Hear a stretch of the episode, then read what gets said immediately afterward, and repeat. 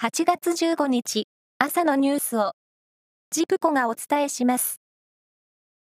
終戦から77年となる今日、政府主催の全国戦没者追悼式が東京都千代田区の日本武道館で行われます。追悼式には天皇皇后両陛下、岸田総理大臣や戦没者の遺族も参列して、先の大戦で犠牲となった戦没者およそ310万人を悼みます。中国が沖縄県尖閣諸島の周辺を含む東シナ海で設けた漁の禁止期間が明日明けるのを前に、福建省や浙江省の地元当局が敏感な海域での操業を厳しく禁止するという通知文を出していたことが分かりました。来月の日中国交正常化50年を前に無用な緊張を避けて安定を図ろうと警戒を強めている可能性があります。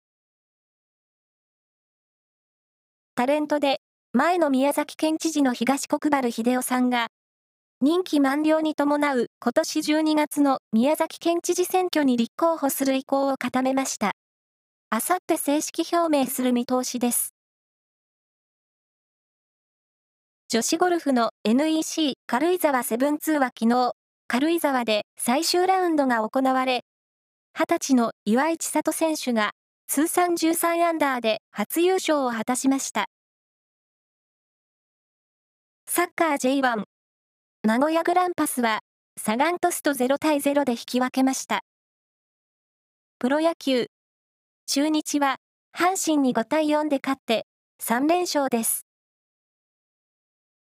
お盆をふるさとや行楽地で過ごした人たちの U ターンラッシュは昨日がピークで、